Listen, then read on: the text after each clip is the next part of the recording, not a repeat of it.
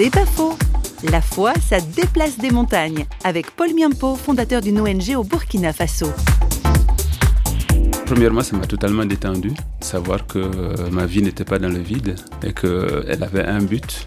Je peux dire qu'à partir de ce moment, je savais qu'il y avait quelqu'un à quelque part qui m'aimait.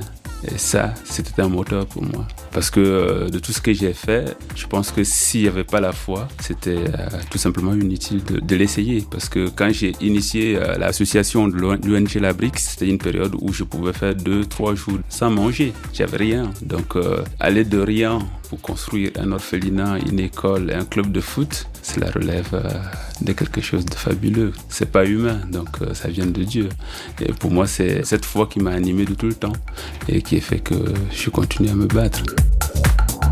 C'est pas faux, vous a été proposé par parole.ch.